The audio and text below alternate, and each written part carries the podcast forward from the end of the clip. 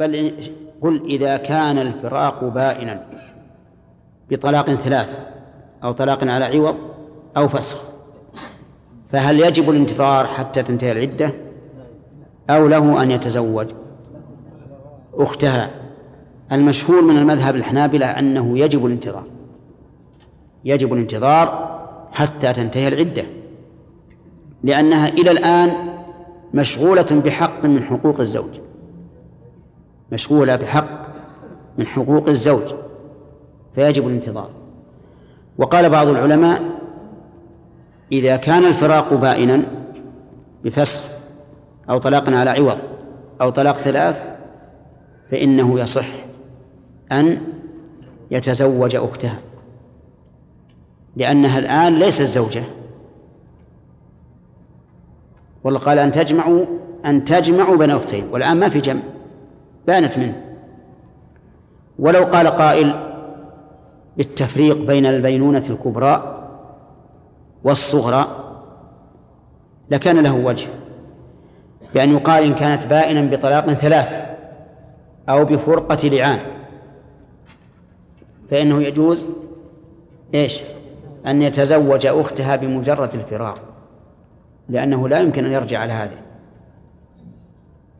وإن كان البينونة بغير ذلك كالطلاق على عوض والفسخ فإنه لا يتزوجها لأنه في هذه الحال يمكنه أن أن أن يراجعها بعقد.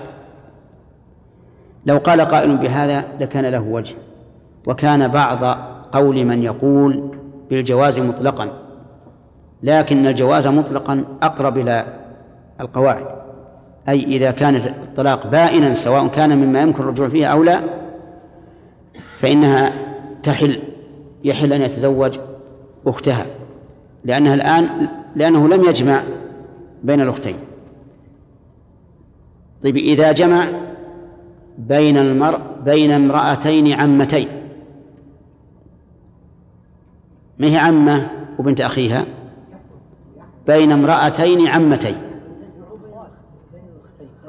لا يجمع بين المرأة وعمتها. كيف؟ العمتين خوات؟ كيف العمتين خوات؟ ما يصير. العمة إذا صار خوات فين خوات؟ خوات في الإسلام يعني؟ السؤال الآن هل يجوز أن يجمع بين عمتين؟ لأنه إذا امتنع بين المرأة وعمتها فبين العمتين من باب أولى. هل يجوز أن يجمع بين خالتين؟ أنا أقول هل يجوز يجمع بالنكاح. هل يتزوج الخالتين؟ كل واحدة خالة للثانية؟ إيه هذا ك... هذا كلام لا لا لا لا. هل يجوز عماته أصلا ما يتزوج عمته ولو بإفراد. أن يجمع بين عمتين. يعني كل واحدة عم للثانية هل يجوز ولا لا؟ أعطوني الحكم طيب هل يجوز أن يجمع بين خالتين؟ لا يجوز؟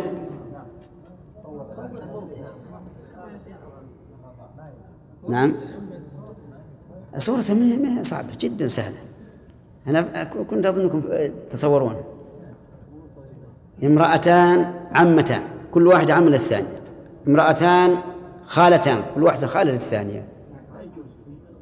ما يجوز؟ طيب ما هي؟ لا لا. لا لا. لا. نسب. معناها أن أخليها إلغاز لكم إلى إلى إلى إلى الأسبوع القادم إن شاء الله. نعم؟ بشرط أن لا تراجعوا شيئا من كتب التفسير. راجعتوها لأنهم صوروها. وسهلة جدا ما هي أسهل منها. لا نكاح صحيح. نكاح صحيح من أصله. كل النكاح صحيح. المهم على كل حال خلوها لغز. كيف يتصور أن تكون امرأتان كل واحدة عم للأخرى؟ أو كل واحدة خالة للأخرى؟ انتهي. على كل الجمع بينهم حرام. الجمع بينهما حرام. وأن تجمع بين أختين ولا يجمع بين المرأة وعمتها. إذا كان لا يجوز الجمع بين بين المرأة وبنت أخيها فكذلك بين المرأة وعمتها اللي هي عمتها كل واحدة عم الأخرى هذه ما في إشكال الحكم ما في إشكال. لكن التصوير هو الذي قد يستبعده الإنسان ولكنه أدنى من شراك نعله قريب. خلاص. الغاز يا خالد. ها؟ لا تعتقد. حلها بغير المكان. انتهينا الآن.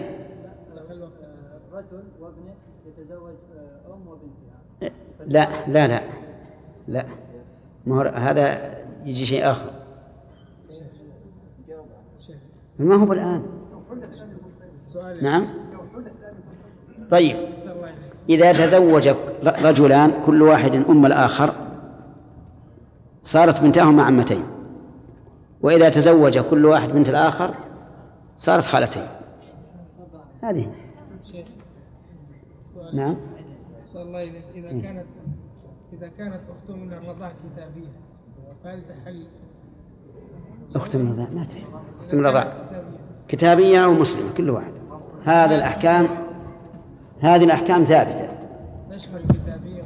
هذه الأحكام ثابتة. أم أما الإنسان حرام عليه له كتابية. لو أنها كافرة مشركة حرام عليه. نعم. ها؟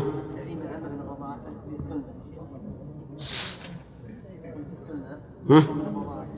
نعم. نعم. لماذا؟ إيه؟ هذا من باب الإشارة. هذا من باب الإشارة. لا يسأل يقول هل هناك درس بعد الصلاة؟ يقول ما في درس. إن شاء الله الوقت الثاني. الحصة الثانية. يوم الأربعاء ليلة الأربعاء إن شاء الله. يوم الثلاثاء قيدت بس. يعني ذكرنا والمحصنات من النساء عطفا على قوله أحل حرمت عليكم نعم. لأن كذلك المحصنات. نعم. إنما ملكت أيمانكم هم المسويات يعني. المسويات في قتال الكفار. نعم ثم ذكرت فضيلة في الشرح هذا حصل لبس عندي. كيف؟ نزلت حكم ما ملكت أيمانكم على كأنهم كأنهن المحصنات كيف؟ وش وش قلت؟ يعني ذكرنا المحصنات اللي هم المتزوجات. نعم. و... إلا المسبيات. إلا المسبيات. نعم. ثم نزلت حكم المسبيات كأنهن المحصنات. حتى أنا توقفت عن كتاب نعم. حتى هن المحصنات. هن المحصنات لكن لما سبينا ملك يعني امرأة متزوجة. يعني المحصنات ألسنا هم المتزوجات اللي هم الحرائر يعني؟ لا لا لا لا. هذا وهذا. هذا وهذا ما هن لكن حتى الحرائر عند الكفار إذا سبيناهن صرنا ملك يمين. فالمعنى إذا كانت امرأة متزوجة عند الكفار زوجها كافر وسبيت وملكها المسلمون فإنها تحل. واضح؟ نعم.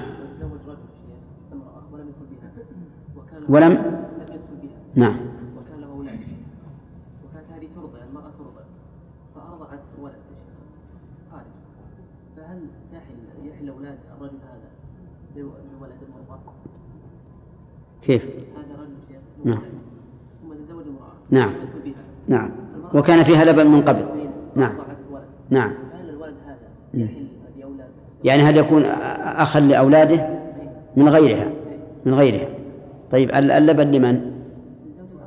إذا ما تكون ما تكون أخت ما تكون أخت العيال إيه بس اللبن مو له اللبن للزوج الأول نعم طيب إيه؟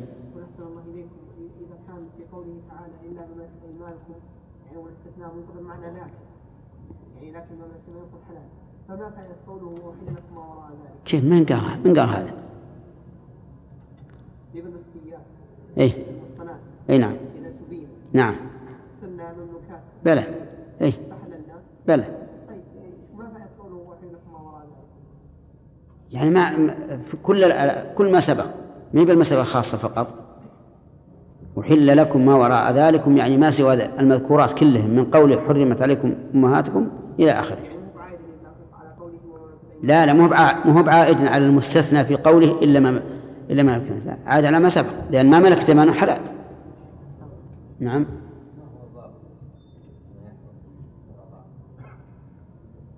الضابط يحرم من الرضاع ما يحرم من النسب.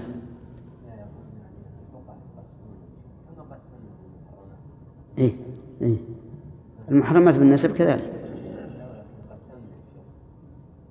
يعني الضوابط التي ذكر الفقهاء يقول يحرم الإنسان في الرضاع الأصول وإن علونا والفروع وإن نزلنا وكذلك الفروع الأصل الأدنى وإن نزلن وفروع الأصل الأعلى لصلبهم خاصة فقط. أبدا نفس الشيء. يحرم من الرضاع ما يحرم من النسب. بالنسبة للرضيع وذريته لكن بالنسبة لأصوله وفروعه ولأصوله وحواشيه ما له دخل في الموضوع. يعني الرضاع هذه مسألة ينبغي أيضا نتفطن لها. الرضاع لا علاقة له بقرابة الرضيع. الرضاع لا علاقة له بقرابة الرضيع إلا نسله فقط ذريته. ولهذا يجوز لأخيه من النسب أن يتزوج من أرضعته. أمه من الرضاع. ويجوز أن يتزوج أخته من الرضاع أخوه من النسب. لأن الرضاع لا لأن الرضاع لا علاقة له بمن سوى الرضيع إلا ذريته فقط. نعم. لا ما أنت عندي. ها؟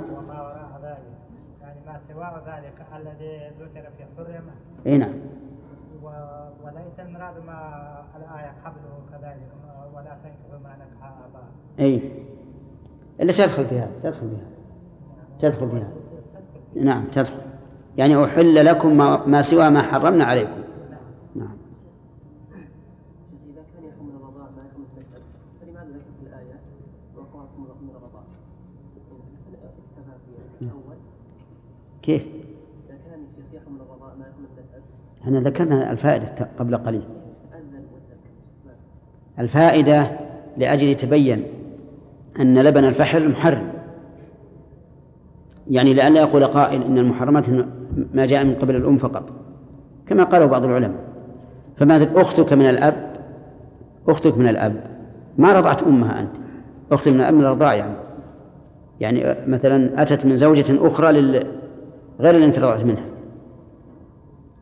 هذا قد يقول قائل مثلا لو قال أمهاتكم من الرضاعة إنه لا أثر في الرضاع إلا للأم ومن تفرع منها. فلما قال أخواتكم من الرضاعة صار فيها فائدة. أن الأخت من الأب من الرضاع حرام. هنا يجوز ها؟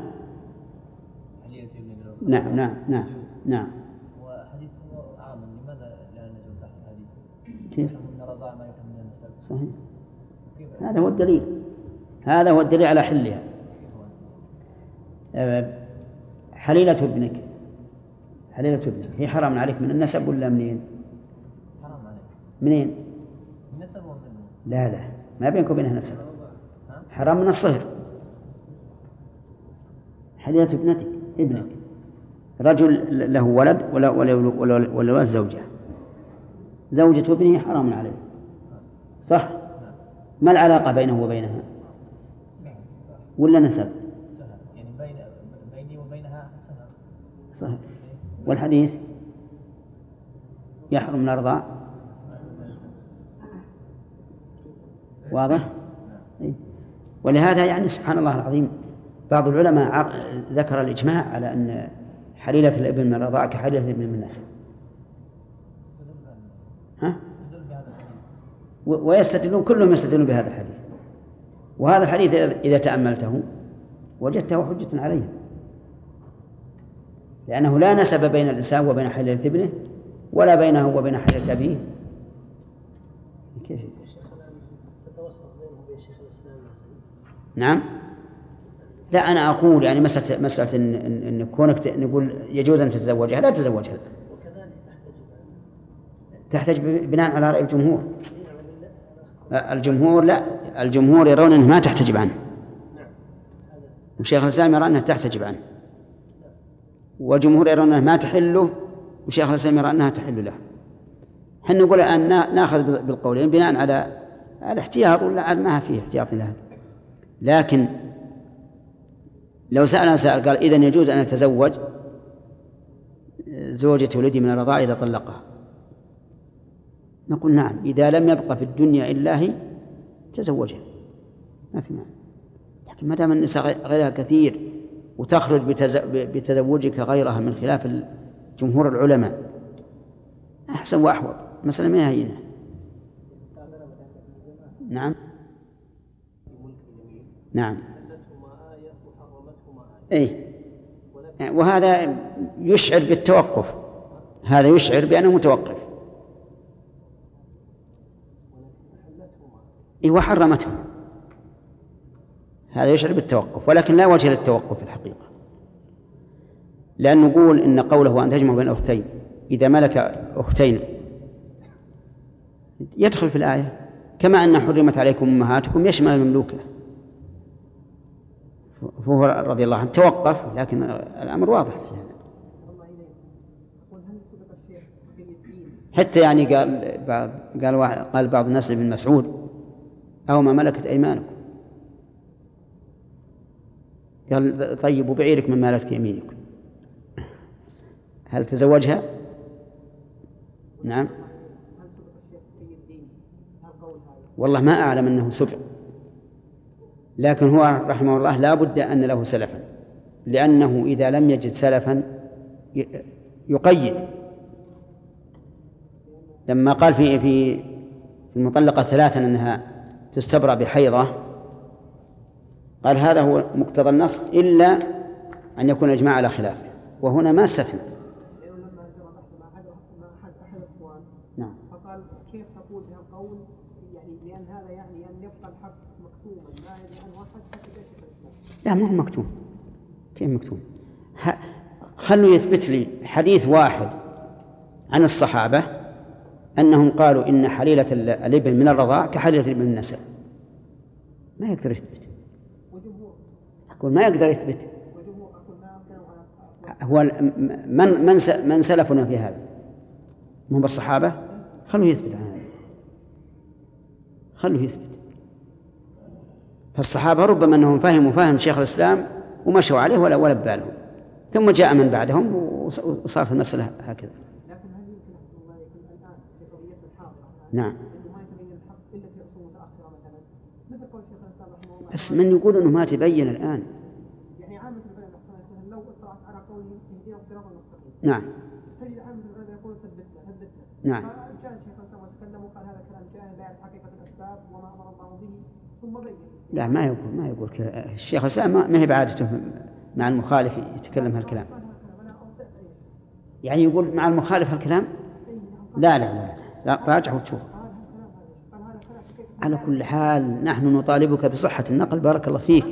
اجبوه اجبوه لأن على كل حال المسألة هذه ما يمكن أن تثبت لنا عن الخلفاء الراشدين أو عن فقهاء الصحابة أنهم قالوا إن ابن إن زوجة الابن الرضاعة أو الأب من الرضاعة كزوجة زوجة من النسب وحينئذ مو فيها قضية قال شيخ الإسلام مو فيها قضية قال في قوله اهدنا الصراط المستقيم لا خابر خابر لا أنا قصدي إن اللي يقولون الناس إنه ما بال الحق على يد شيخ الإسلام إحنا نقول طيب بينوا لنا لا بأس. مثل اللي يقول مثلا استواء العرش جيبوا لنا حرف واحد عن الصحابة صحيح إنه بمعنى على على العرش. يحتاج هذا؟ ما يحتاج مفهوم. فالشيء المفهوم ما يحتاج إن إننا نعلم بأنه عمل به أو قيل به. ماشي على على الأصل.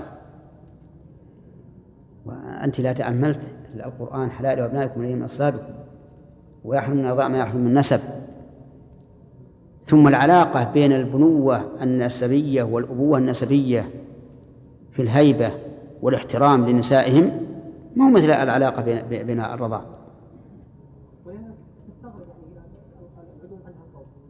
إي نعم أنا أنا شخصيا أستغرب العلماء الآية من أصلابها إيه؟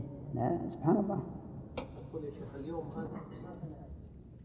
المهم على كل حال إني لو تنصحونه أفضل ما ندرس وأشرف ما ندرس والله علم التفسير ورأس المال وكل شيء. وفيه يعني لو أردنا في كل الفنون. إذا شئتم أعربنا. إذا شئتم جئنا بالنكت البلاغية. إذا شئنا جئنا بال- بالأصولية. بالفقه. لكن إحنا ما إحنا بنطول ما نحب نطول. إحنا لنا يمكن سنتين ندرس ما وصلنا النساء بعدين بالتفسير أي نعم. سنتين. أو أكثر بعد. كيف؟ العنوان كم؟ طيب هذا هذا طيب. سنتين. بعد العشر المهم على كل حال إحنا ما ودنا نطول مرة مرة. لكن فودنا تنصحون إخوانكم. حرصوا على التفسير. التفسير هو الأصل. الصحابة لا يتجاوزون عشرة آيات حتى يتعلموها وما فيها من العلم والعمل. الله المستعان. إيه. إحنا طولنا مثلا المسائل اللي يعني يحتاج التطويل فيها طولنا فيها. والمسائل التي تمر نظيرة لأن القرآن كما تعرفون في آيات يمر نظيرها ما يحتاج أن الإنسان يكثر فيها نعم.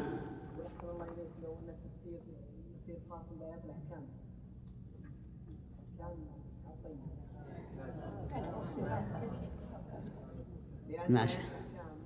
لأنه الآن لو كان يعني على ما هو عليه ما كلها ولا طيب كله.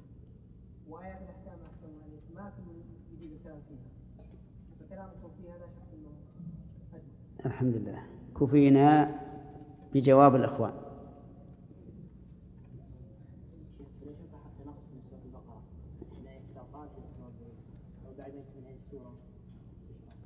إيه يمكن يمكن. يمكن يكون ما ما سجلت ولا ذاك الأيام يعني أول ما بدينا التسجيل ضعيف. نقرأ؟ سم بالله بالله من الشيطان الرجيم. والمحصنات من النساء إلا ما ملكت أيمانكم.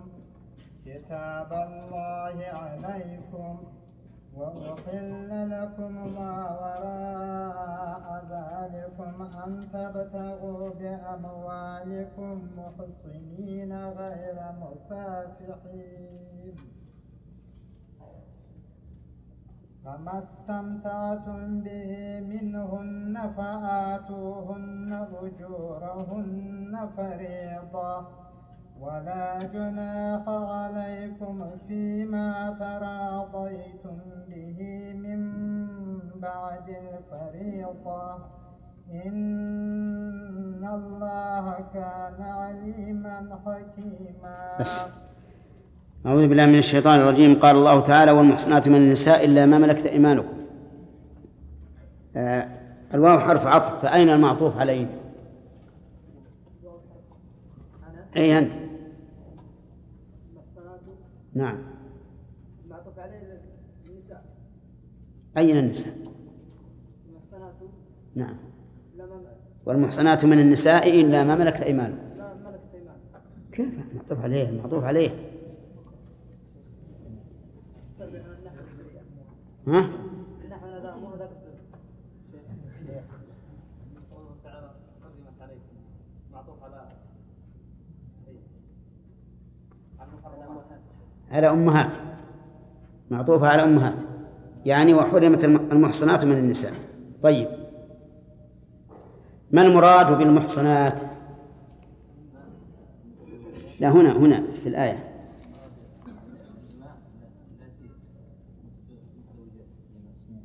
الإماء المتزوجات.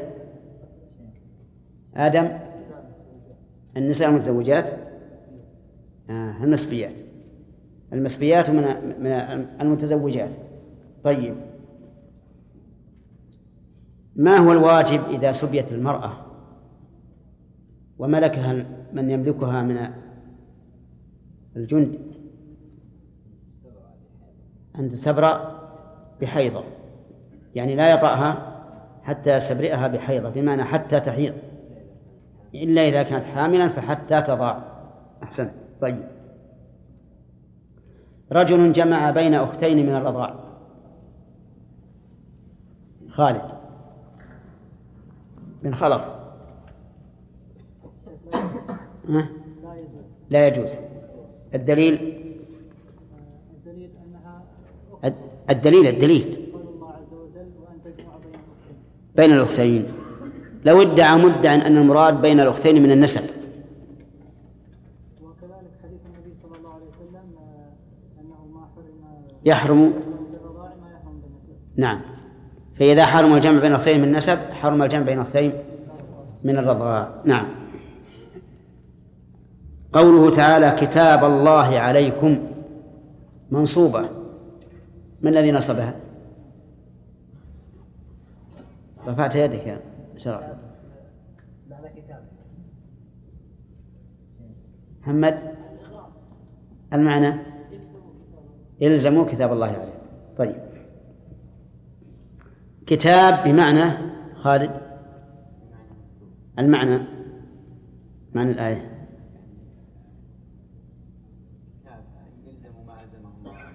ما. ما كتبه الله عليكم. طيب.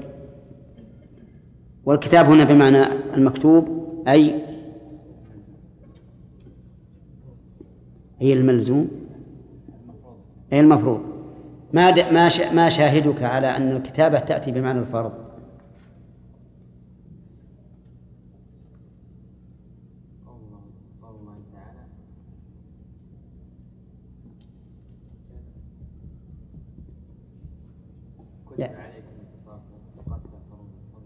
هو فرض نعم يحيى نعم. أي فرض. إن الصلاة كانت على المؤمنين كتابا. طيب. ثم قال الله عز وجل وهو بدء درس الليلة وأحل لكم ما وراء ذلك. أحل فيها قراءتان سبعيتان صحيحتان.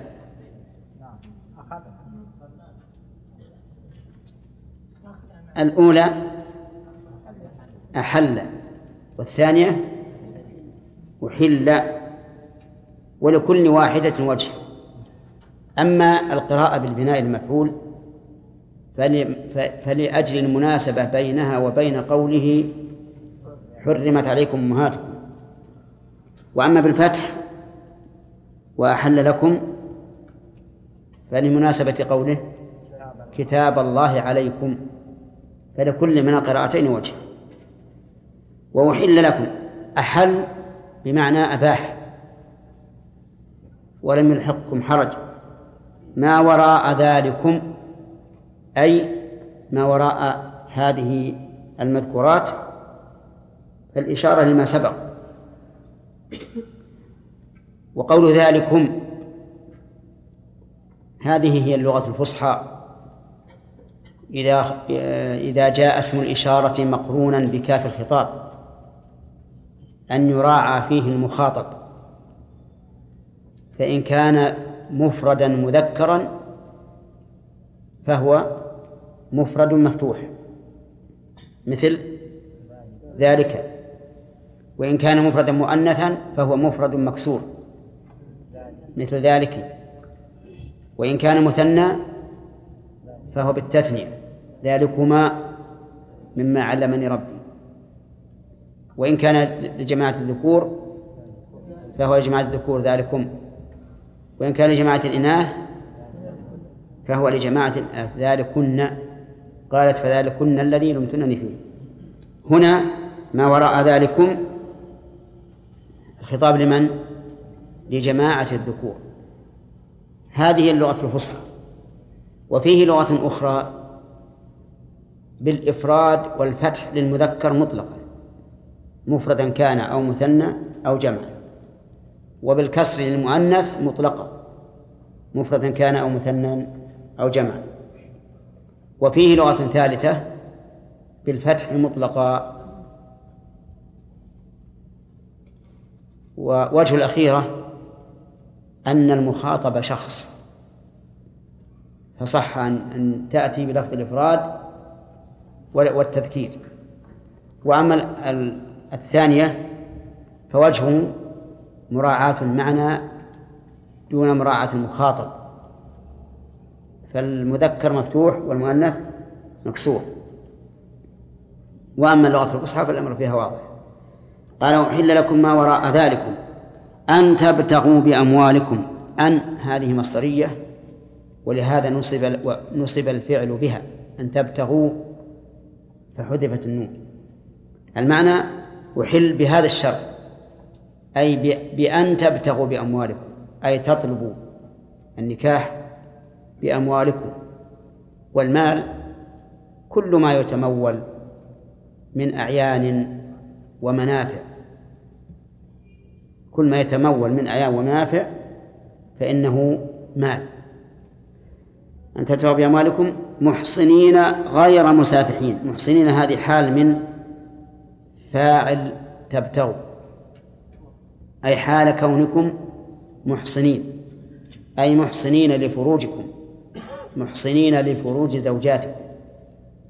والإحصان في اللغة المنع ومنه سمي الحصن للقصر المنيع لأنه يحصن ما فيه. والنكاح الشرعي سبب لمنع الزنا. قال النبي صلى الله عليه وآله وسلم يا معشر الشباب من استطاع منكم الباءة فليتزوج فإنه أغض للبصر وأحصن للفرج. وقول غير مسافحين المسافحة مفاعلة من السفح وهو الزنا وسمي الزنا سفحا لأن المقصود به سفح الماء أي نيل أي نيل الشهوة. فالزاني لا يريد أولادا ولا يريد عشرة وإنما يريد أن يسفح هذا الماء الذي ضيق عليه حتى تبرد شهوته. والسفح في الأصل هو الصب والدفق. قال الله تعالى إلا أن يكون ميتة أو دما مسفوحا. غير مسافحين. ثم قال فما استمتعتم به منهن فآتوهن أجورهن فريضة. يعني أي استمتاع؟ به أي بالعقد. منهن فآتوهن أجورهن. أي أعطوهن أجورهن. والأجور هنا جمع أجر وهو المهر. أي المال الذي طلبتموهن به أن تبتغوا بأموالكم. يعني فإذا ابتغيتم بأموالكم وعقدتم النكاح فأعطوهن أجورهن وسمي المهر أجرا لأنه في مقابلة منفعة. فهو كالرجل يستأجر أجيرا يبني له بيتا فيعطيه أجره. كذلك الزوج مع زوجته. وسيأتي إن شاء الله التنبيه على شيء من النكتة في قوله أجورهن عند ذكر الفوائد. أنت فآتوهن أجورهن فريضة. أي حال كونها أي الأجور فريضة بمعنى مفروضة. أي ما فرضتم فأعطوهن من المهور. ولا جناح عليكم فيما تراضيتم به من بعد الفريضة. يعني لا جناح أي لا إثم عليكم فيما تراضيتم به من بعد الفريضة. بزيادة أو نقص. يعني إذا سمى المهر وفرضه وعرفت الزوجة نصيبها فلا جناح عليه ولا عليها فيما تراضيا به من بعد الفريضة بزيادة أو أو نقص. قد تعفو المرأة عن شيء مما فرض لها أو عن كل ما فرض لها وقد تطلب الزيادة ويعطيها الزوج. كل هذا لا بأس به. لأنه قال لا فيما تراضيتم به من بعد الفريضة إن الله كان عليما حكيما. هذه الجملة كما تشاهدون مؤكدة بإن وكان. لأن كان مسلوبة الزمان هنا فتكون فتفيد الثبوت والتحقق. والعلم علم الله عز وجل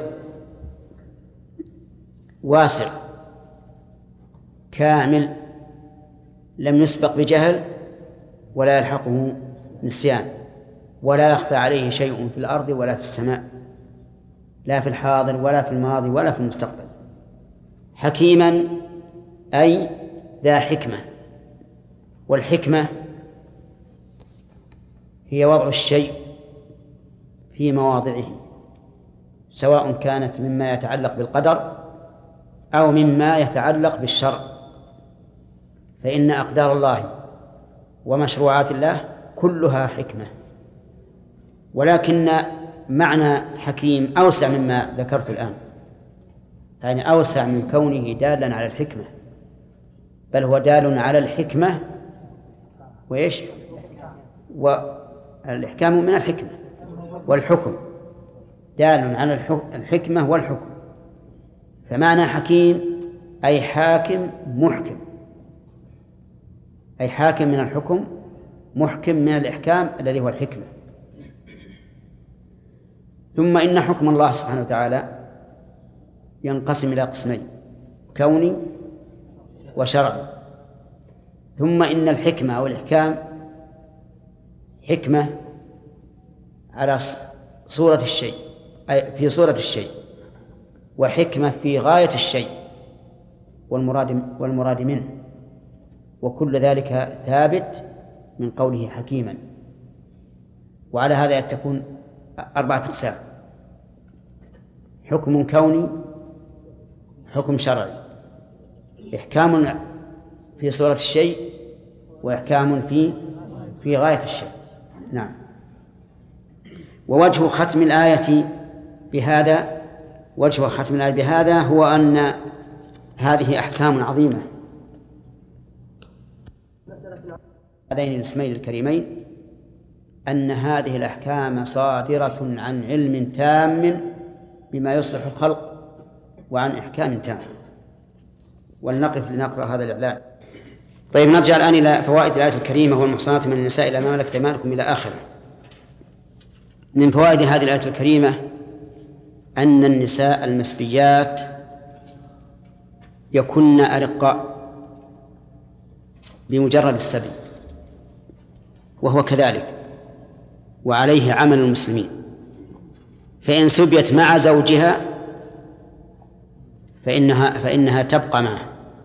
لكن بدونه تكون رقيقة وينفسخ ومن فوائدها أيضا أنه ينفسخ نكاح الزوج. ينفسخ نكاحها من زوجها. لأن المسلمين ملكوها. فإن قال قائل وهل يقاس على ذلك ما لو انتقل ملكها وهي مع زوج أن تطلق بهذا الانتقال؟ فالجواب في هذا قولان للعلماء. الأول أن بيع الأمة طلاقها والثاني لا أنها لا تطلق تبقى على زواجها. ويكون للمشتري إذا لم يعلم بأنها مزوجة يكون له الخيار. لماذا يكون له الخيار؟ لأنه يفوت عليه الاستمتاع بها. يفوت عليه الاستمتاع بها.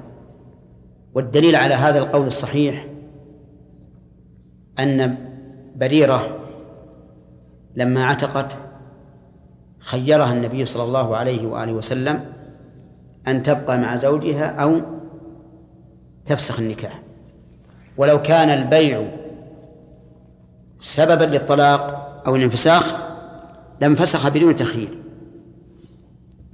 إذا لا يصح أن أن يقاس بيع الأمة على سبيها وإن كان قد انتقل ملكها. ومن فوائد هذه الآية الكريمة إثبات الرق لقوله إلا ما ملكت أيمانكم.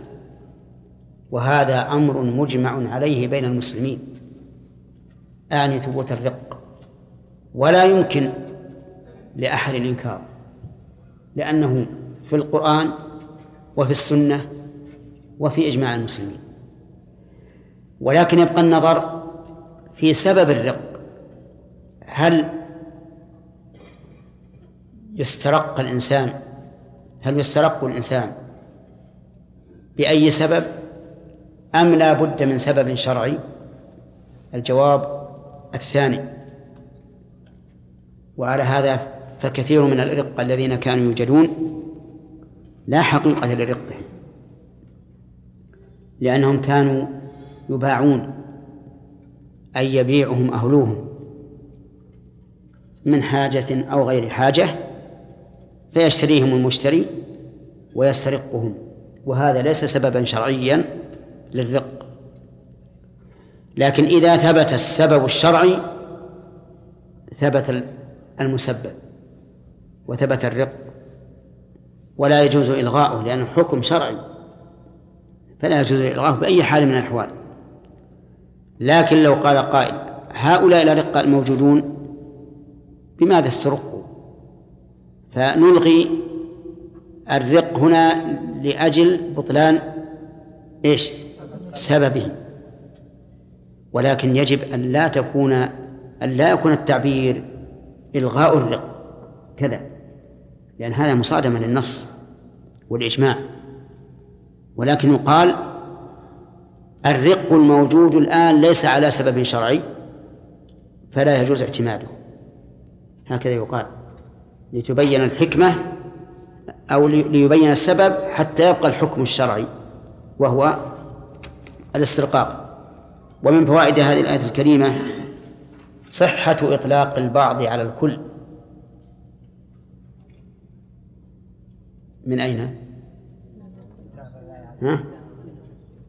أيمانكم لأن أيمان جمع يمين وهي اليد والملك في الحقيقة ملك للإنسان كله لكن عبر باليمين لأن الغالب أن الأخذ والإعطاء بها.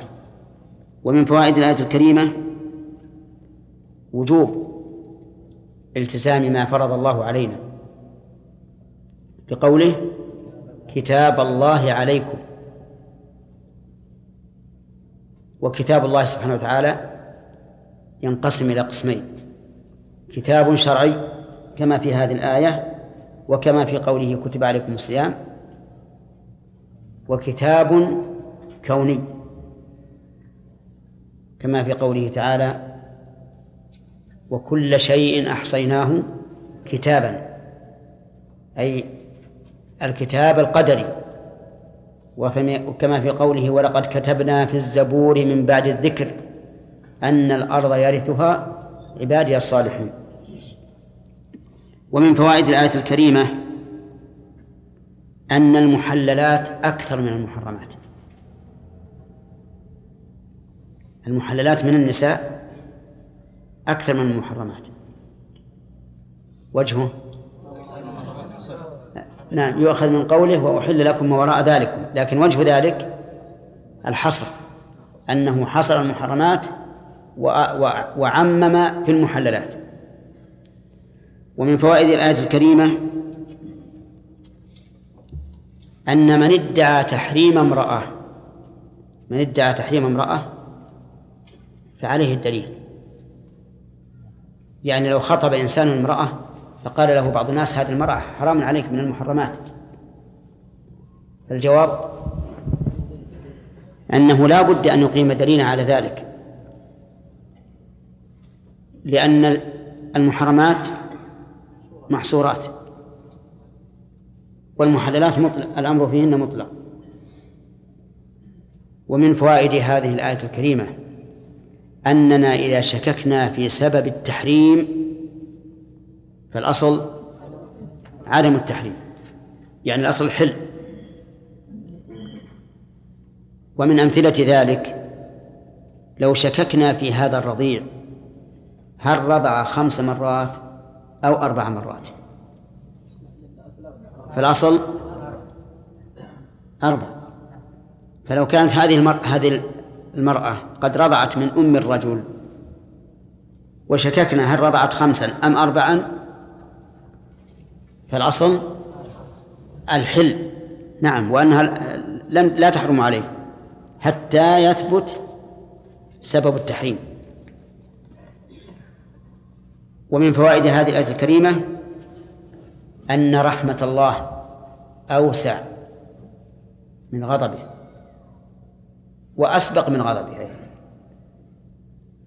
أما كونها أسبق ففي الحديث الصحيح إن رحمتي سبقت غضبي. وأما كونها أوسع فلأن ما أحل الله لعباده أكثر مما حرم عليهم طيب. ومن فوائد الآية الكريمة وجوب بذل المال في النكاح وأنه لا نكاح إلا بمال لقوله أن تبتغوا بأموالكم. وعلى هذا فلا بد في النكاح من مال. وفي هذا ثلاث حالات. الحال الحال الأولى أن يشترط معينا فيقال المهر ألف ريال. وهذا جائز أو غير جائز؟ جائز لا إشكال فيه. الثاني الحالة الثانية أن يشترط عدمه اصبر يا أخي. أن يشترط عدمه فيقول زوجتك بنتي فيقبل الزوج ويقول بشرط أن لا مهر. فيزوجه بشرط أن لا مهر. ففي هذا ففي هذا العلماء قولان. القول الأول أن النكاح صحيح ولها مهر المثل وهذا هو المذهب. والقول الثاني أن النكاح غير صحيح. وهذا اختيار شيخ الإسلام ابن تيمية. يقول لأن الله اشترط للحل أن يكون ذلك بالمال. وإذا شرط عدمه انتفى المشروط وهو الحل. وقوله قوي قول شيخ الإسلام رحمه الله قوي ولعل نكاح الشغار مأخذه من هنا أنه ليس فيه مال. وإذا ذكر فيه المال فإنه مذكور غير مقصود. طيب. الحالة الثالثة أن يسكت عنه. لا يشترط ويعين ولا يشترط عدمه. فيقول زوجتك بنتي.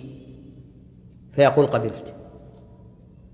في هذه الحال النكاح صحيح ولها مهر المثل. النكاح صحيح ولها مهر المثل كما جاء في القرآن والسنة. لا جناح عليكم إن طلقتم النساء ما لم تمسوهن أو تفرضوا لهن فريضة. ومتعوهن على المس... ومتعوهن هذا إذا طلقت قبل الدخول. فإن طلقت بعد الدخول فلها مهر المثل كما صح ذلك في حديث عبد الله بن مسعود رضي الله عنه. طيب.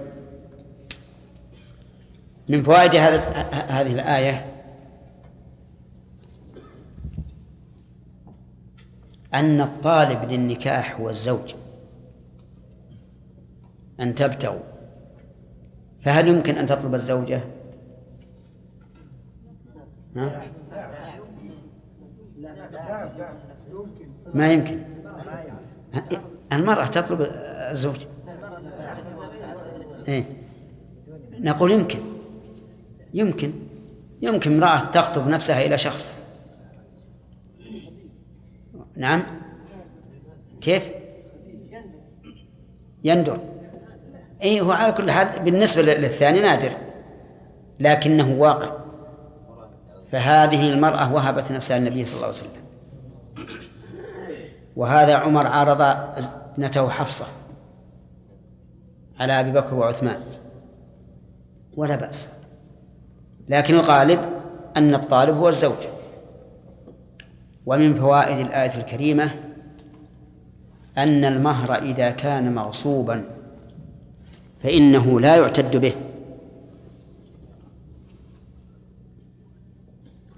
من أين يؤخذ؟ من قوله بأموالكم. فهو مال لكنه ليس له. والله أضاف المال إليه. طيب. ومن فوائده من فوائد الآية ما نشير إليه فيما أشار إليه الأخ خالد. لو كان المهر خمرا فإنه لا يصح. لماذا؟ لأنه ليس بمال طيب. ومن فوائد الآية الكريمة جواز جعل المنفعة مهرا. من أين تؤخذ؟ نعم. نعم ربما نأخذ من مال إذا جعلنا المال العين والمنفعة. أو من أجور إذا قلنا المال هو العين فنقول إن الله سماه أجورا والأجرة تكون على المنافع والأعيان. على كل حال المهر يصح أن يكون منفعة. يصح أن يكون منفعة. فإن عادت فإن عادت المنفعة إلى الزوجة فالأمر ظاهر. وإن عادت إلى غيرها بإذنها فلا بأس. كما في قصة موسى مع صاحب مدين. لأن المهر أن أن يرعى غنمه ثمان ثمانية سنوات. فالمنفعة لمن؟ لوالدها لكن برضاها. إذا رضيت فالحق لها. وإلا فالمهر للمرأة طيب وهل يصح أن يجعل الزوج مهرها خدمته لها يعني يقدم حديانها يأصل ثوبها نعم يفرش فراشها نعم يقدم لها السجاد يصلي عليها يجيب لها الماء مثلا يصح ولا يصح؟ ها؟ هي تصح كما قال الأخ هداية. يقول هذه منفعة. اصبر طيب هذه منفعة. لكن بعض العلماء قال لا يصح. لا يصح. لأن هذا استرقاق للزوج. والعكس هو الصواب. فإن الرسول عليه الصلاة والسلام قال إن النساء عواني. يعني مثل الأسرى عندنا. فكيف هي تخدم زوجها؟ تقول يلا روح روح يا ولد جيب الحذاء جيب المشكلة. هنا نعم. على كل حال إذا كانت المنفعة خدمة الزوج للزوجة ففي خلاف بين العلماء نظرا إلى أن استخدامها إياه نوع من الإذلال وعكس ما يريد الشرع من كون الرجال قوامين على النساء. نعم. والله صحيح إذا دعت الحاجة لا بأس. يعني لو ما لو ما وجد امرأة يتزوجها إلا بهذا الحال. أما لو استأجرت استأجرته على لو جعلت المهر راعي راعي غنمها وإصلاح بستانها مما لا يكون خدمة مباشرة فهذا لا شك في جوازه. نعم. ومن فوائد هذه الآية الكريمة تحريم المتعة. تحريم المتعة. بقوله محصنين غير مسافحين. وصاحب المتعة لا يريد الإحصان يريد السفاح. لأن من أراد الإحصان فإن الإحصان لا يحصل إلا بالملازمة. إلا بالملازمة. أما أن يبقى عندها يومين أو ثلاثة أو أسبوعا فهذا لا يزيد في الإحصان. بل لا يزيد الأمر إلا شدة. لأن كون الإنسان قد كف نفسه وأيس نفسه ربما يتحصن بعض الشيء. لكن إذا استمتع مدة يومين ثلاثة يزداد شفقا فلا يحصل الإحصان. والله سبحانه وتعالى اشترط أن أن يكون محصنا وزواج المتعة إنما هو للسفاح فقط. لسفح هذا الماء الذي ضيق عليه. ولذلك لا يثبت به شيء من أحكام النكاح. ليس فيه طلاق ولا نسب ولا عدة ولا إحصان. كل أحكام النكاح لا تترتب عليه. حتى عند القائلين بجوازه لا يترتب عليه شيء من أحكام النكاح. فدل هذا على أن أنه سفاح كما دلت عليه السنة فإنه في حديث سبرة بن معبد الجهني أن الرسول عليه الصلاة والسلام في في حجة الوداع أو في غزوة الفتح أعلن عليه الصلاة والسلام أن المتعة حرام إلى يوم القيامة. حرام إلى يوم القيامة. وهذا التحريم خبر مؤبد حرام إلى يوم القيامة. وإنما قلنا إنه خبر مؤبد لئلا يدعي مدع أنه نسخ لأن جعل غايته يوم القيامة معناه أن أن نسخه غير ممكن. لو أمكن نسخه لأمكن تكذيب الرسول عليه الصلاة والسلام. وهذا مستحيل. طيب. وأجاز بعض العلماء المتعة للضرورة للضرورة. فقال إذا خاف الإنسان على نفسه الزنا لكونه شديد الشهوة ولكون الزنا متيسرا كما يوجد في بلاد الكفر. وخاف على نفسه الزنا فلا حرج أن يتمتع. ويروى هذا عن ابن عباس رضي الله عنه. وقال وقال إنه كالميتة. كالميتة. إذا اضطر الإنسان إليه فعله وإلا فلا.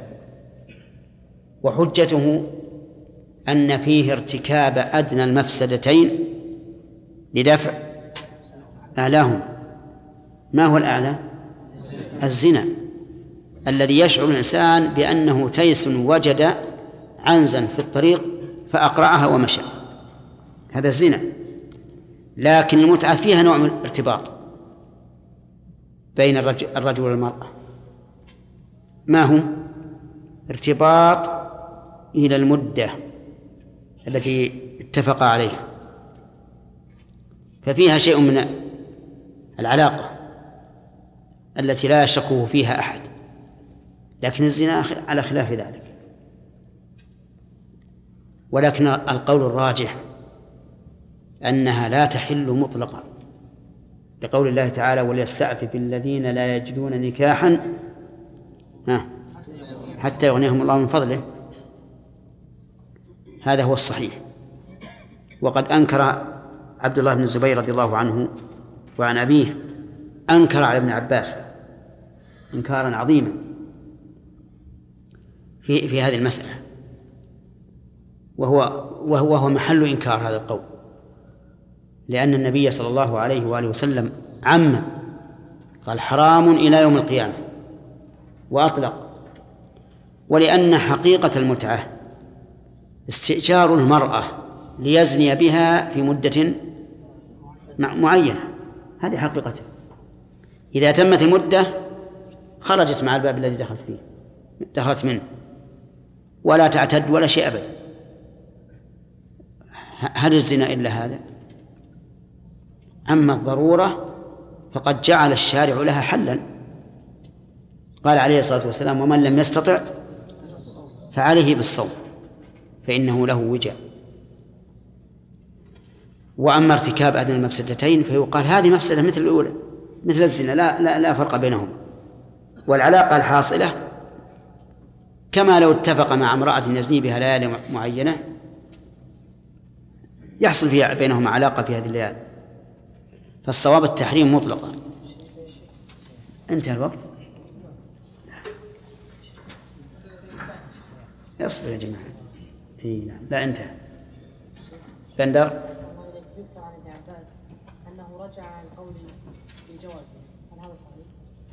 لا ما رجع. رجع عما نسب إليه من. من حلها مطلقا هنا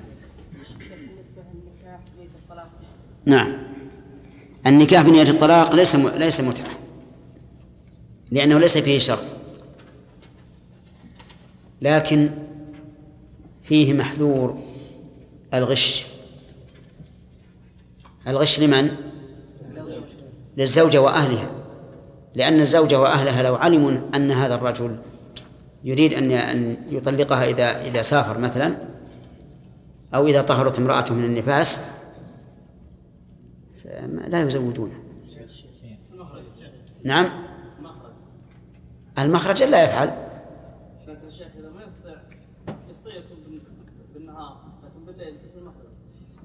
ما يصوم بالليل؟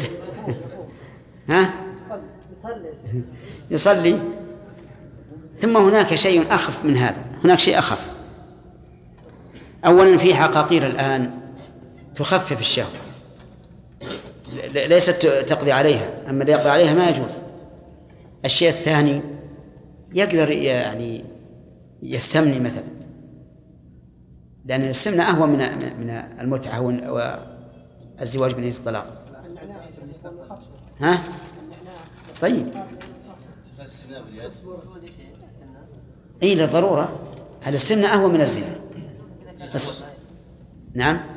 هذا الذي أخبرنا ال- الاخ خالد عنه يحتاج إلى تحقيق. تؤثر ها؟ هذه تؤثر في المستقبل عليه النعناع ها؟ عموما النعناع يعني يهدي الاعصاب عموما نعم. اذا هدأت الاعصاب تهدى الشياطين يعني معناه اذا دائما الناس يقدمون لنا نعناع في المجالس إيش نسوي؟ لا نشرب؟ طيب جيب بحث يلا هذا أنت طبيب أنا نعم طيب اذا رجع زوج مسلما نعم. ما ترد لانهم لأننا ملكناها ملكناها لا يمكن ترد لكن في بعض الغزوات رد الصحابة رضي الله عنهم ما سبوه من النساء لعلهم ما سرقوه لكن هي هي بمجرد السبي تكون رق- رقيقة تكون رقيقة. نعم. إذا المرأة إذا أخبر المرأة هذا ليس بمتعة ما دام ما اشترطوا شرط.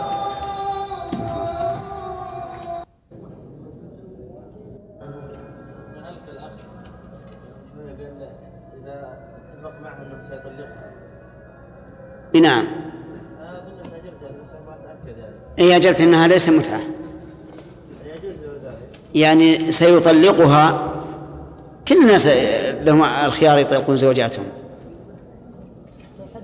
أما لو حدد قال إني زوجتكها إياها فإذا جاء إذا دخل الشهر الآتي طلقها. والتزم هذه متعة.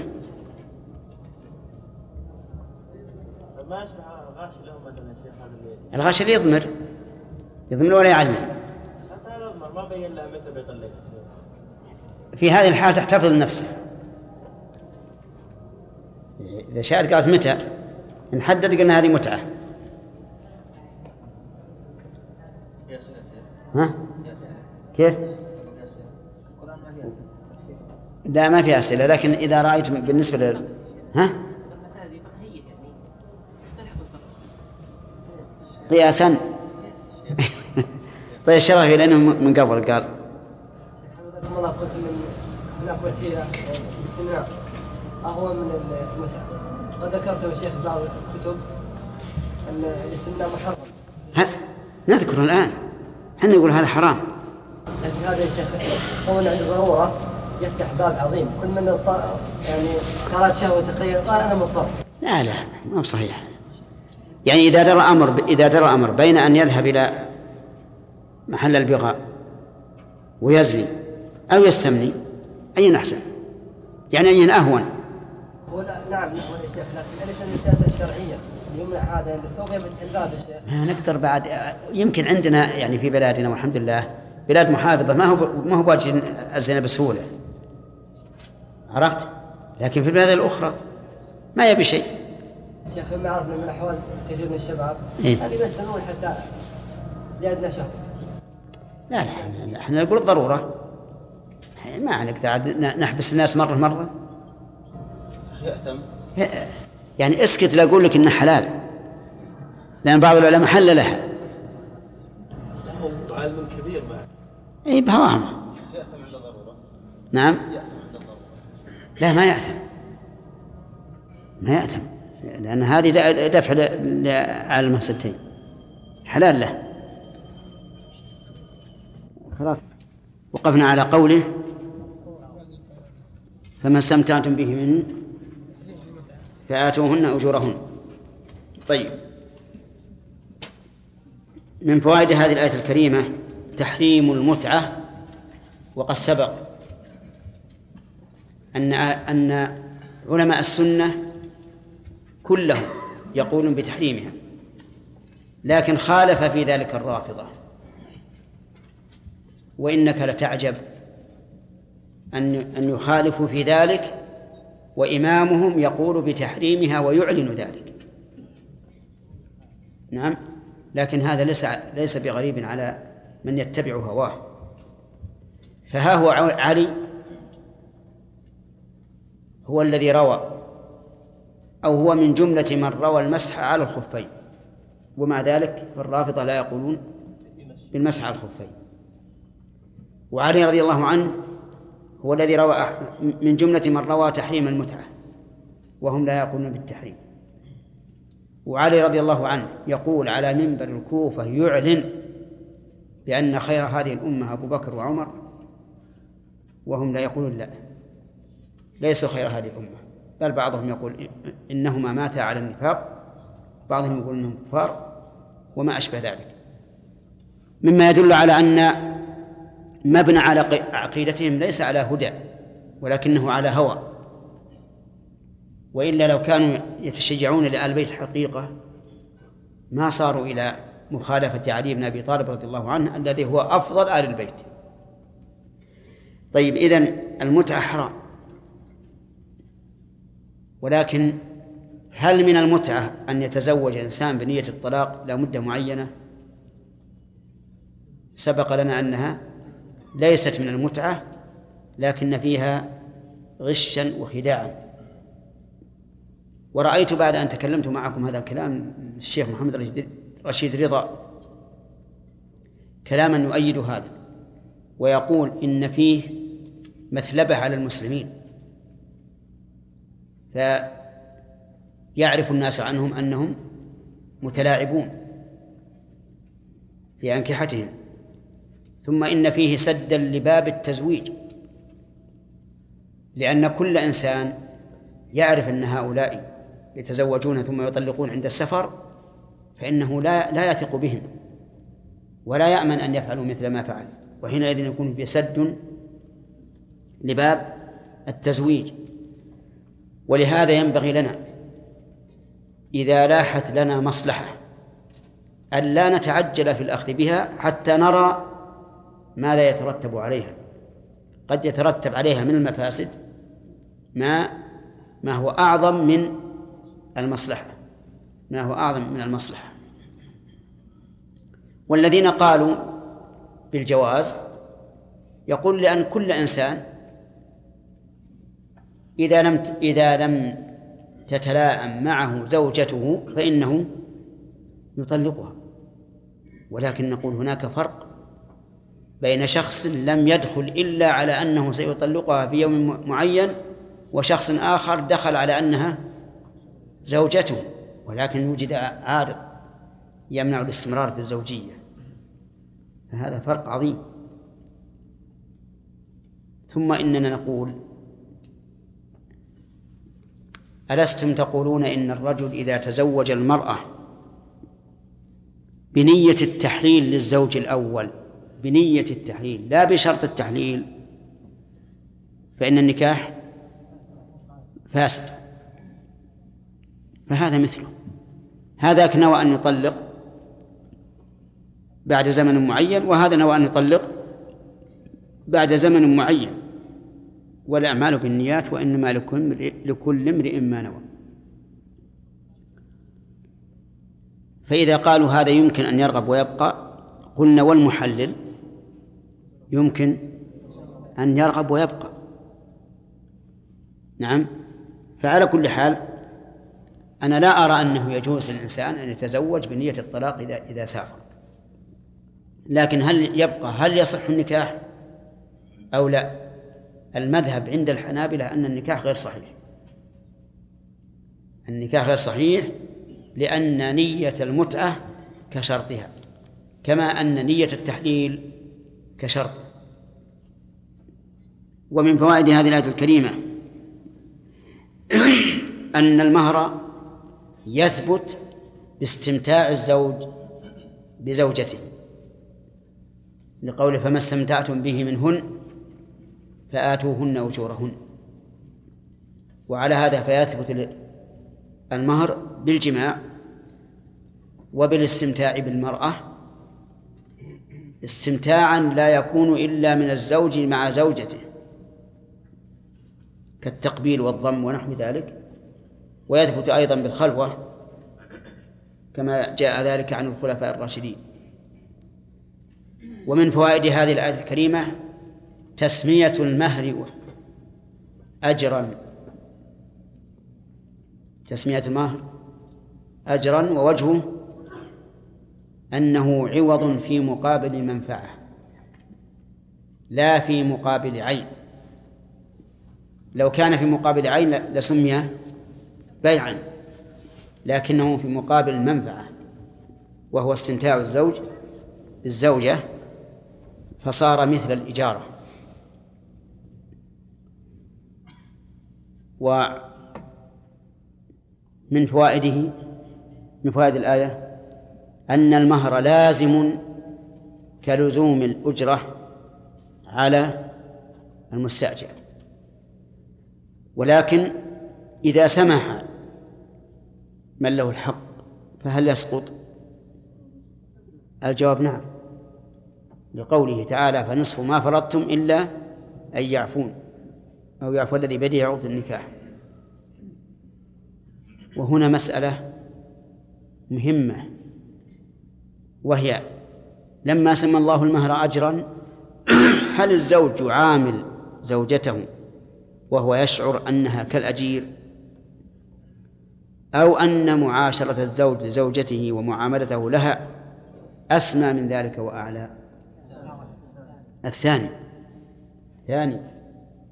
لأنه إذا شعر بأنها كأجير آه نعم كأجير استأجرها ليستمتع بها لم يحصل مقصود النكاح وهو المودة والرحمة. قال الله تعالى ومن آياته أن خلق لكم من أنفسكم أزواجا لتسكنوا إليها وجعل بينكم مودة ورحمة. ولأنه لو شعر هذا الشعور لكان يغضب حينما تمتنع منه لسبب أو لغير سبب حتى ربما طلق. لكن إذا شعر بأن الأمر أعلى وأسمى من ذلك قال نعم المهر أجر لأنه في مقابلة منفعة ولكن الذي سيق إليه المهر ليس إيش؟ ليس كالأجير. ليس كالأجير. فالعوض وإن سمي أجرا لكن المعوض له ليس كالأجير. ومن فوائد هذه الآية الكريمة وجوب إتيان النساء مهرهن لقوله فريضة أي مفروض عليكم أن تؤتوهن أجورهن. ومن فوائدها أي الآية الكريمة أنه إذا تراضى الزوج والزوجة على زيادة أو نقص أو إسقاط فلا حرج.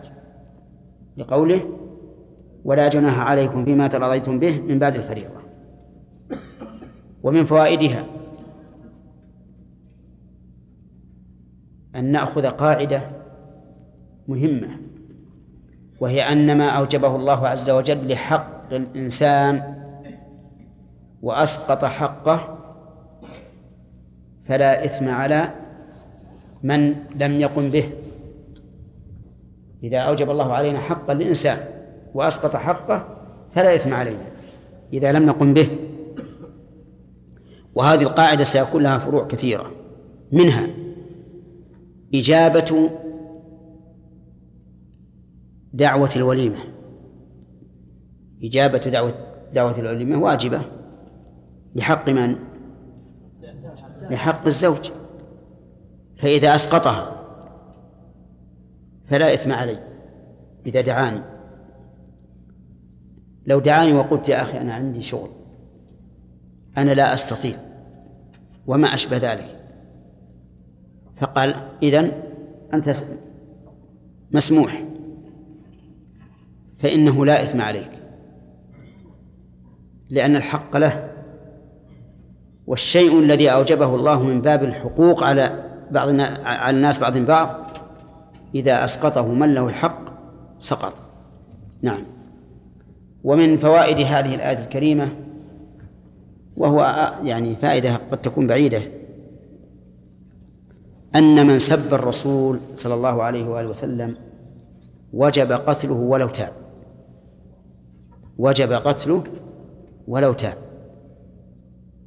ومن سب الله فإنه إذا تاب لا يقتل.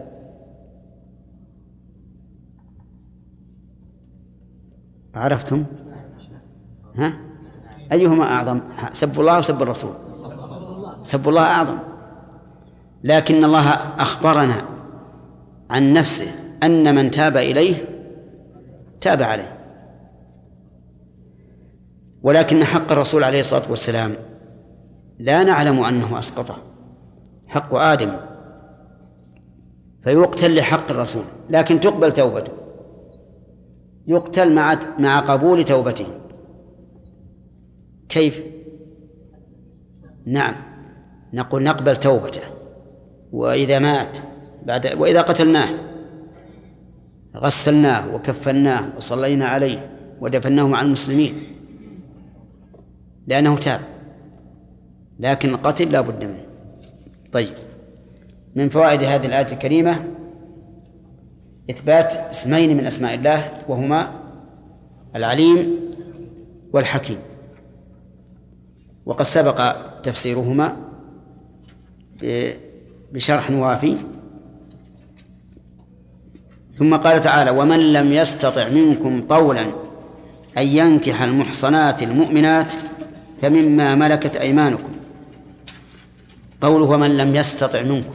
من لم يستطع؟ من هذه؟ اسم شرط جازم. فمما ملكت؟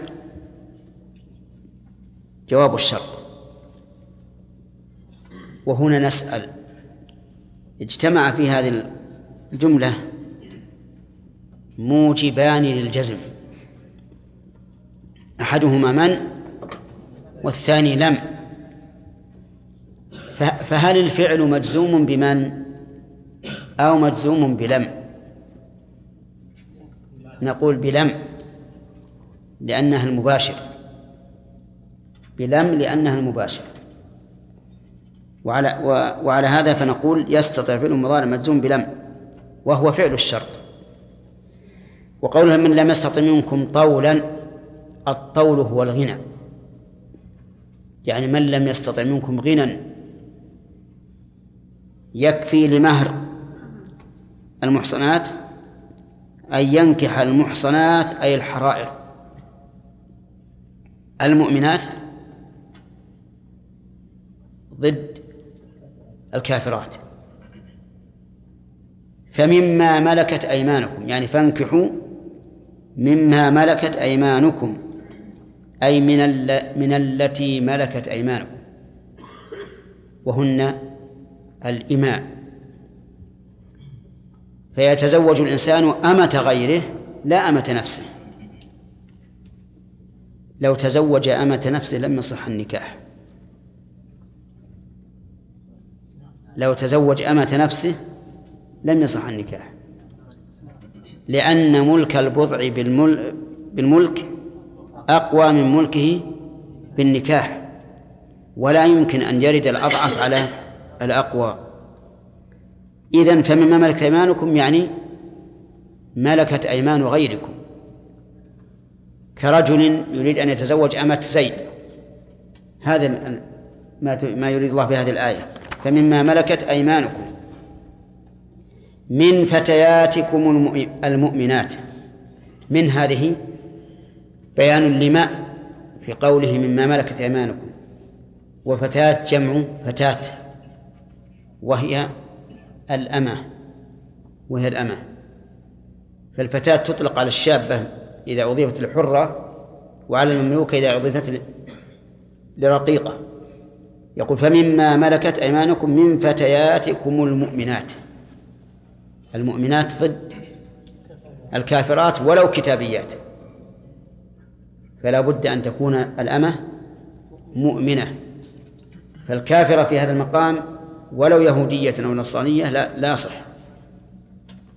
قال والله أعلم بإيمانكم. الله أعلم بإيمانكم يعني وليس لكم إلا الظاهر. أما الباطن فعلمه إلى الله.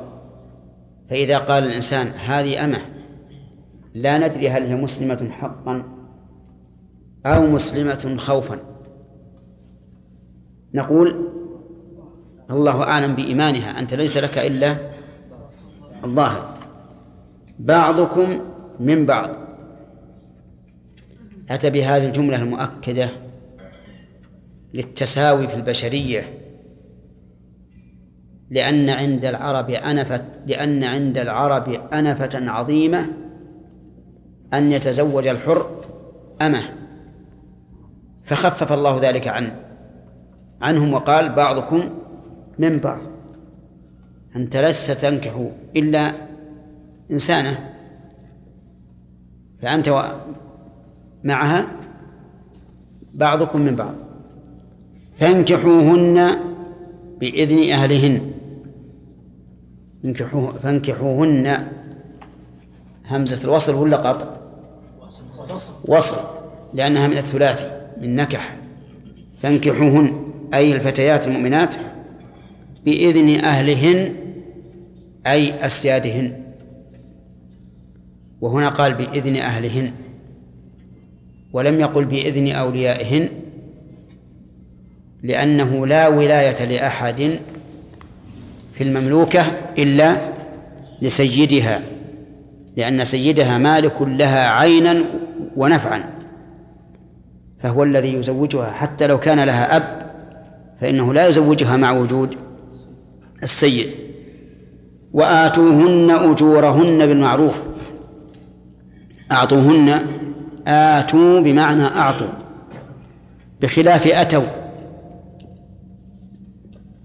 فإنها بمعنى جاءوا. قال الله تعالى حتى إذا أتوا على وادي النمل أتوا أي جاءوا. آتوهن أجورهن أي مهورهن. بالمعروف أي بما يتعارفه الناس. وبما أقره الشرع. بدون مماطلة وبدون منة. لا تقول هذه أمة فتماطل بها بمهرها أو تمن بها. به عليها. محصنات. انتهى الوقت جاء الأسئلة؟ أي طيب. نعم. هل لها أو لسيدي؟ لسيدها مالك؟ هذه تجي بالفوائد يا إن شاء الله. نعم.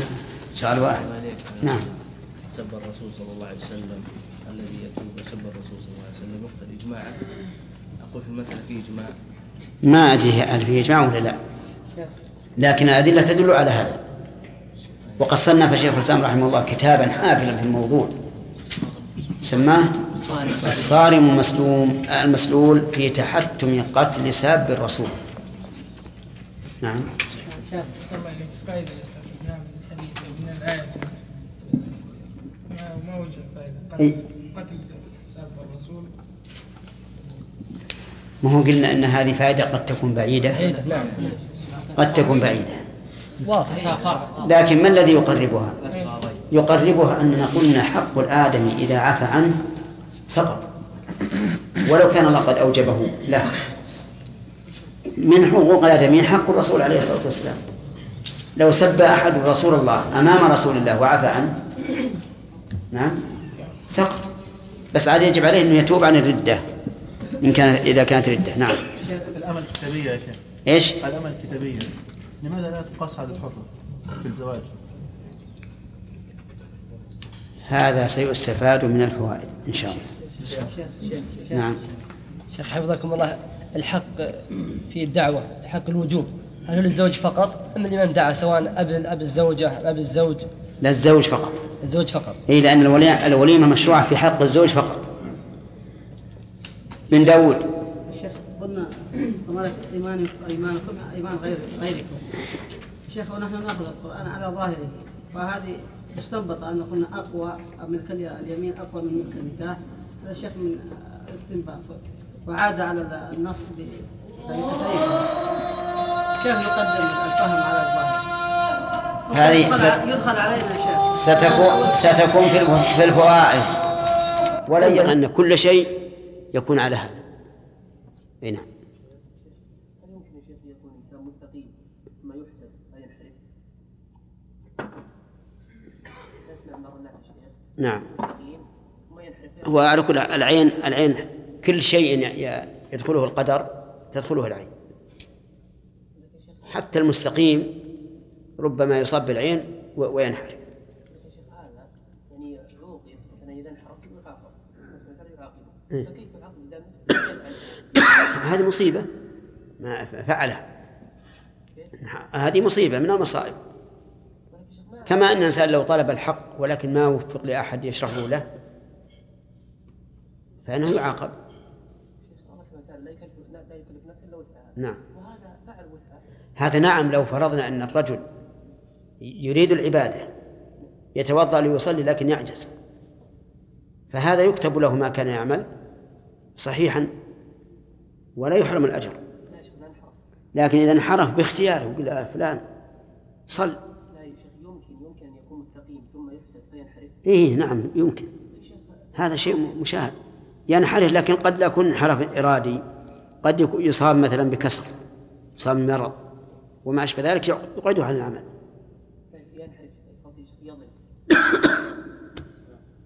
على كل حال قول الرسول لو سبق القدر شيء لسبقته العين.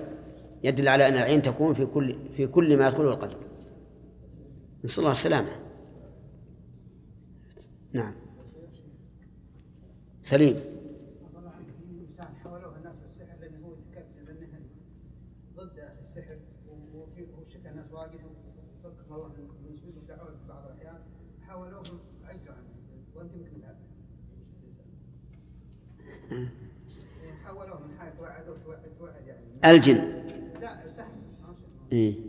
توعدوه وعجزوا عنه وقربوا من عجزه يمكن. يمكن. ثلاثة. نعم.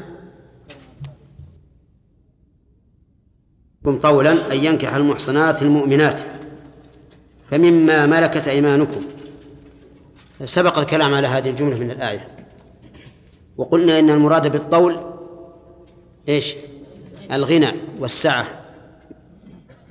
والمراد بالمحصنات الحرائر.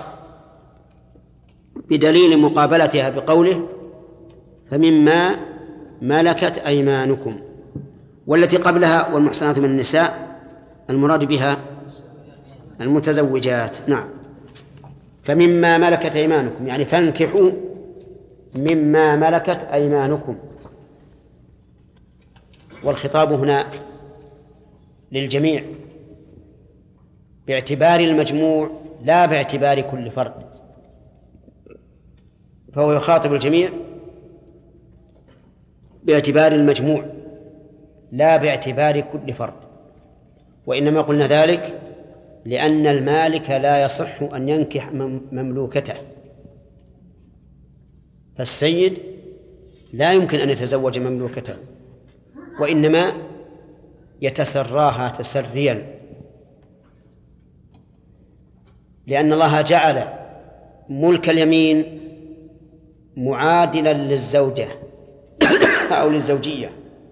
فقال إلا على أزواجهم أو ما ملكت أيمانهم. فدل هذا على أن ما ملكت اليمين غير الأزواج.